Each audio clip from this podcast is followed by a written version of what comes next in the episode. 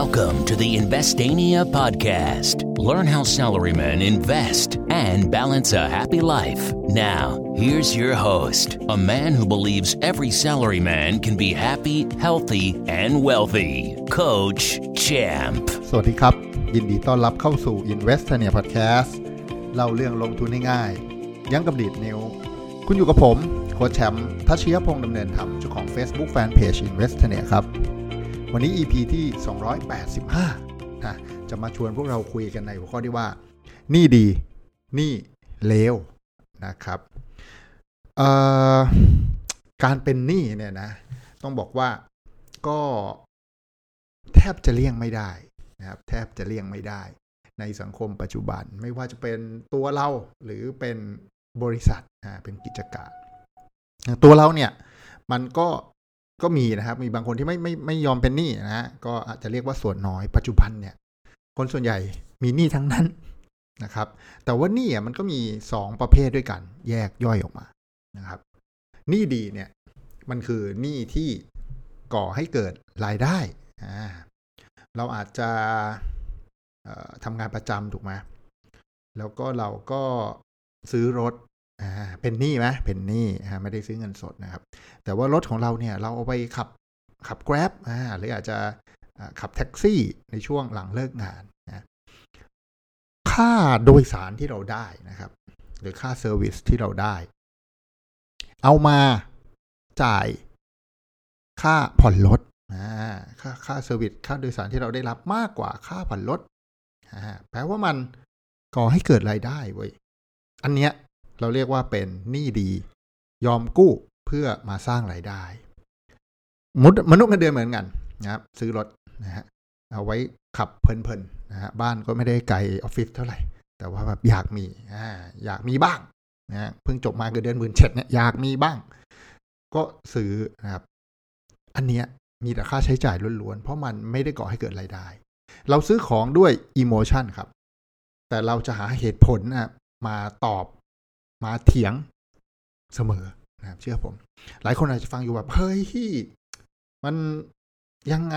ซื้อรถมันก็แหมไม่ซื้อรถก็นั่งรถตู้นั่งรถไฟฟ้า มีค่าใช้จ่ายเหมือนกันนะครับ ลองคิดดูดีๆครับ ถูกกว่ากันเยอะ ถูกกว่าคันบานนะครับเผลอๆนั่งแท็กซี่เนี่ย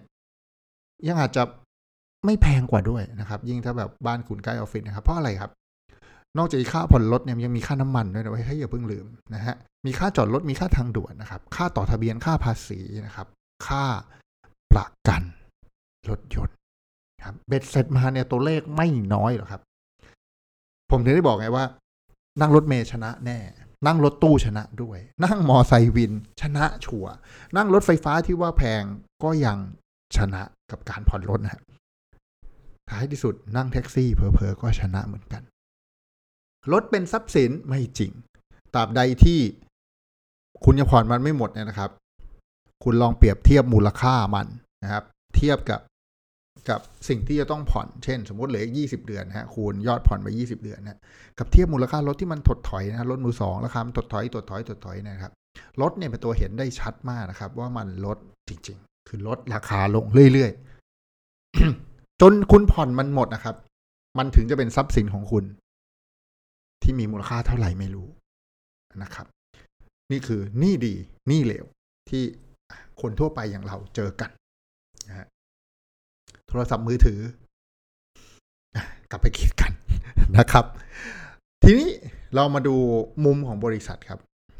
บริษัทเนี่ยหนี้สินมันจำเป็นต้องมีไหมมีเหมือนกันมีหนี้ดีหนี้เลวครับ บริษัทเนี่ยแต่ว่าโชคดีหน่อยบริษัทเนี่ยมันมันต้องใช้หลายความคิดนะฮะผู้บริหารต้องระดมสมองเพราะนั้น เขามักจะไม่ไม่เอาไปใช้จ่ายฟุ่มเฟือยมั่วซั่วอ่าไม่ต้องไปอวดรวยกับใครนะฮะบริษัทผู้บริหารและทีมงานมีหน้าที่ทำให้มันกำไรเพราะนั้น โอกาสที่จะเป็นนี้เลวมันก็จะมีน้อยหน่อยครับโอกาสที่นี่มีดีดีจะมีมากหน่อย นี่ดีคืออะไร เห็นโอกาส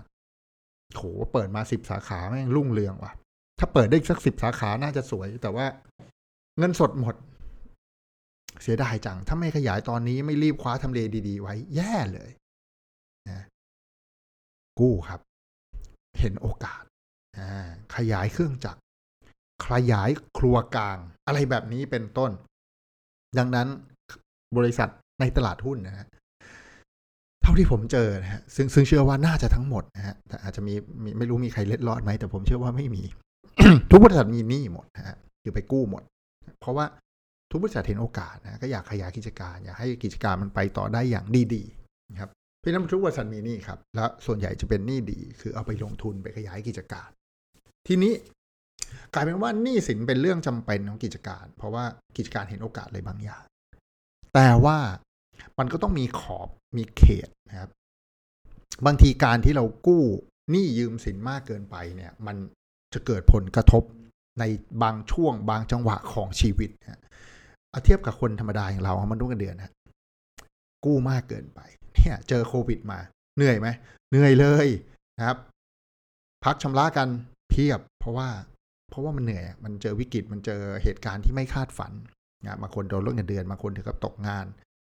มากมาย ลูกค้าหายลูกค้าลดสำหรับคนที่ไม่ได้เป็นมนุษย์เงินเดือนนะครับ ก็ประสบปัญหาพอมีหนี้มากนะครับ มันต้องจ่ายดอกไง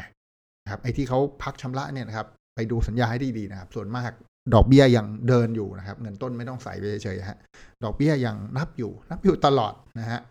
วันที่แบบว่ายกเลิกมาตรการเนี่ยโอ้โหดอกท่วมเลยนะครับ ถ้าใครไม่เก็บเงินไว้ ซึ่งบางคนก็อาจจะเก็บไม่ได้ เพราะแบบก็ได้รับผลกระทบด้วยนะครับรายได้มันก็ขาดตอน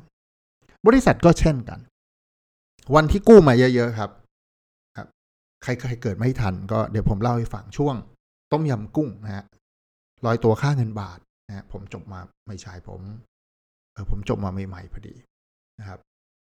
งายเงือบเลยนะครับ เรากู้คือหลายบริษัทไปกู้ต่างชาติเพราะต่างชาติดอกเบี้ยถูกกว่า วันที่เงินบาทลอยตัวครับ ดอลลาร์จากยี่สิบห้าบาทได้หนึ่งดอลลาร์นะครับกลายเป็นแบบห้าสิบกว่าคิดดูครับ จากที่กู้มาเท่าไหร่ฮะกลายเป็นกู้เยอะกว่านั้น มหาศาลเพราะเวลากู้ดันกู้เป็นดอลลาร์ดอลลาร์ดอกถูกกว่า กลายเป็นว่า เคยกู้ยี่สิบห้าบาท คือกู้มาหนึ่งเหรียญนะกลายเป็นเฉยๆกลายเป็นกู้ห้าสิบบาทนะครับ เหงื่อแตกอ้วกกระอักทะลักกันไปนะครับ เพราะว่า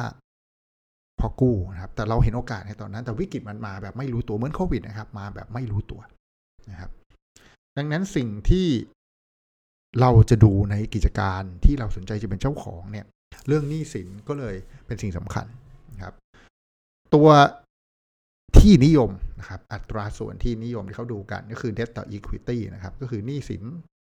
ต่อส่วนผู้ถือหุ้น ต้องไม่มากจนเกินไปสำหรับผมเนี่ยสักสักหนึ่งกำลังดี อย่าให้เกินหนึ่งจุดห้าเลยบางคนบอกอย่าให้เกินสองสำหรับผมสักหนึ่งจุดห้าพอ เอาจริง ๆ นะ ผมดูพวกน้อยกว่าหนึ่งเป็นหลักนะเพราะว่าหนี้สินต่อส่วนผู้ถือหุ้น ถ้ามันน้อยกว่าหนึ่งแปลว่านี่มันน้อยกว่า นี่มันน้อยกว่าเงินฮะเงินกู้น้อยกว่าเงินกู้ พอได้ ยังทรงสวยอยู่ทำกิจการบนเงินกู้มากกว่าเงินกู้นะครับ อันนี้ซึ่งซึ่งดีเนี่ยก็มันมันมันจะมีดีอยู่หลายแบบนะครับ แบบที่เขาพูดกันบ่อยๆ ในในเว็บตลาดหลักทรัพย์ในข้อมูลที่เราเข้าไปดูได้เนี่ยมันเป็นหนี้สินที่มีดอกเบี้ยอ่ามันมีบางอันที่ไม่มีดอกเบี้ยปนอยู่ด้วยอะไรเงี้ยนะครับ ก็ก็แยกกัน ทีนี้อันที่มีดอกเบี้ยมันกระทบ อันที่ไม่มีดอกเบี้ยคือยืม 10 บาทคืนเมื่อไหร่ก็ได้ 10 บาท ไม่โดนชาร์จอะไรเพิ่มนะอันที่มีดอกเบี้ยคือ ยืมมา 10 บาทจะต้องจ่ายคืน 20 บาทนะเพราะฉะนั้นก็เลยตัวที่มีดอกเบี้ยก็เลยเป็นเป็นตัวที่มีนัยยะแต่เอาจริง ๆ เนี่ย ก็อย่าเยอะนะหมายถึงหนี้สินนะอย่าเยอะก็จะดี วันที่หนี้ไม่เยอะมาดียังไงครับ เวลาวิกฤตมากๆเนี่ยครับกิจการยังมีสภาพคล่อง เพราะว่ายังมีศักยภาพในการไปกู้เพิ่ม สมมติอย่างตอนนี้ครับ ใครที่ไม่เคยมีดีสินเลย ไม่มีอะไรบนบูเลอร์เลยบัตรเครดิตก็ไม่มีนู่นนี่นั่นอะไรเงี้ยประสบปัญหารอบเนี้ยสมมติโดนลดเงินเดือนนะจำเป็นจะต้องไปกู้อะไรบางอย่าง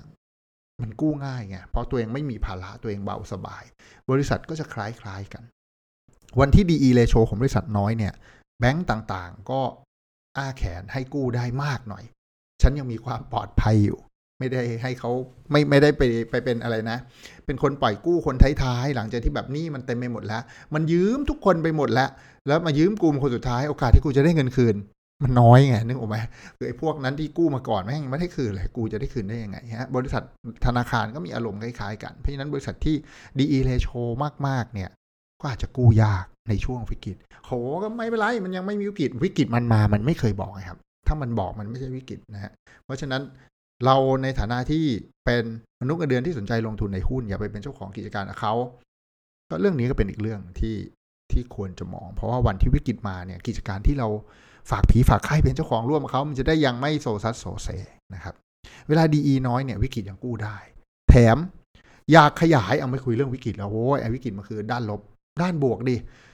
โหอยากขยายการลงทุนไปต่างประเทศจังเลย โอกาสแม่งมาแม่งโคตรเจ๋งเลย ไม่มีตังค์ กู้ก็ไม่ได้นะเพราะว่ากู้มาเยอะแล้ว DE ratio ล้นทะลักมากมายนะถ้า DE น้อยก็ยังกู้ได้ ขยายกิจการได้กำไรก็มากขึ้น อย่างผมเองนะครับ ตอนที่ลงทุนกิจการปลาสวยงาม ตอนแรกผมมากู้นะแต่ผมมั่นใจว่าหลังจากดีดซ้ายดีดขวาคำนวณแล้วเนี่ยผลตอบแทนมัน มีกำไรสุทธิมากกว่าดอกเบี้ย ที่ผมไปกู้ธนาคารมานั้นก็มั่นใจว่าอ้าวเหมือนยืมคนอื่นมาลงทุน นะเราไม่มีทุนเลยไงที่บ้านยากจน เราไม่มีเงินทุนเรากู้มาได้ เราก็ได้กำไรแน่ๆเพราะเราทำกันบ้านมาอย่างดี อารมณ์บริษัทอาจจะคล้ายๆกันครับ ขยายกิจการอยากขยายกิจการ ให้กู้เถอะ ฉันทำกำไรมากกว่าดอกเบี้ยเงินกู้แน่นอน พอจ่ายดอกเบี้ยเสร็จฉันก็เหลือกำไรของฉันเน่งๆ โดยที่ยืมเงินเธอมาลงทุนนะครับนี่คือมุมที่บริษัทเขามองกันนะครับ ท้ายสุดเนี่ย พอเรากู้มาแล้วเนี่ยนะครับ ดอกเบี้ยเนี่ยก็จะเป็นตัว เขาเรียกอะไรนะลดทอน ดูดเงินดูดกำไรของเรา เพราะเวลาเราทำกำไรได้เท่าไหร่อย่างกิจการป้าผมครับเวลาทำกำไรขึ้นมานะครับ สิ่งแรกที่ต้องไปจ่ายต้องไปจ่ายดอกเบี้ยมันก่อนถูกไหมแล้วก็จ่ายเงินต้นมาด้วย แล้วค่อยเหลือเป็นกำไรแท้ๆของเรา เพราะฉะนั้นวันที่บริษัทกู้มากๆ คือ EDE เยอะๆเนี่ยครับดีเอเรโชเป็นหลายๆเท่าเนี่ย แม้ว่าเขาจะอัตราทำกำไรขั้นต้นดีขนาดไหน ท้ายสุดไปโดนดอกเบี้ยรับประทานหมดฮะ ก็ทำให้กำไรสุทธิมันเหี่ยวเฉาเศร้าส้อย บางทีติดลบเลย คือทำงานให้คนอื่นหมดทำให้แบงค์ทำให้ผู้ปล่อยเงินกู้หมดครับ DE ratio นะครับ เรื่องหนี้สินเรื่องหนี้ดีหนี้เลวมันจึงเป็นสิ่งสำคัญครับนะครับ ก็ฝากไว้ว่าจริงๆ เราอาจจะเลี่ยงไม่ได้ในการลงทุนในกิจการนะครับ เพราะกิจการเห็นโอกาสเห็นอะไรบางอย่างถึงอยากจะกู้เพราะฉะนั้นหาบริษัทในตลาดหลักทรัพย์ที่ไม่กู้ใครเลยเนี่ยไม่น่าจะมีนะครับ ถ้าเราจะต้องลงทุนในบริษัทที่ยังไงเขาก็ต้องกู้ แต่กู้ไปเป็นหนี้ดีนะไปเพื่อขยายกิจการ เราก็ควรจะดูวงเงินเขาว่าเขากู้มากกู้น้อยกว่าเงินของตัวเองขนาดไหน ก็คือไปดูอัตรา DE ratio นะครับเพื่อมีน้อยๆจะได้ปลอดภัย มีน้อยก็วิกฤตมาก็ยังมีคนให้กู้ มีน้อยโอกาสมาก็ยังมีคนให้กู้ไปขยาย มีน้อยเวลาเราได้กำไรมา เราก็ไม่ต้องไปจ่ายดอกเบี้ยแบบเยอะจนเกินไปเพราะเรากู้มาไม่ได้มาก เพราะฉะนั้นเรื่องนี้เป็นเรื่องสำคัญทั้งกิจการและทั้งการจัดการเงิน ส่วนบุคคลของพวกเราทุกคนด้วยครับ หวังว่าเรื่องราวในวันนี้จะเป็นประโยชน์ ทั้งส่วนตัวพวกเราเองนะครับ จะได้รู้จักนี่ดีนี่เลวทั้ง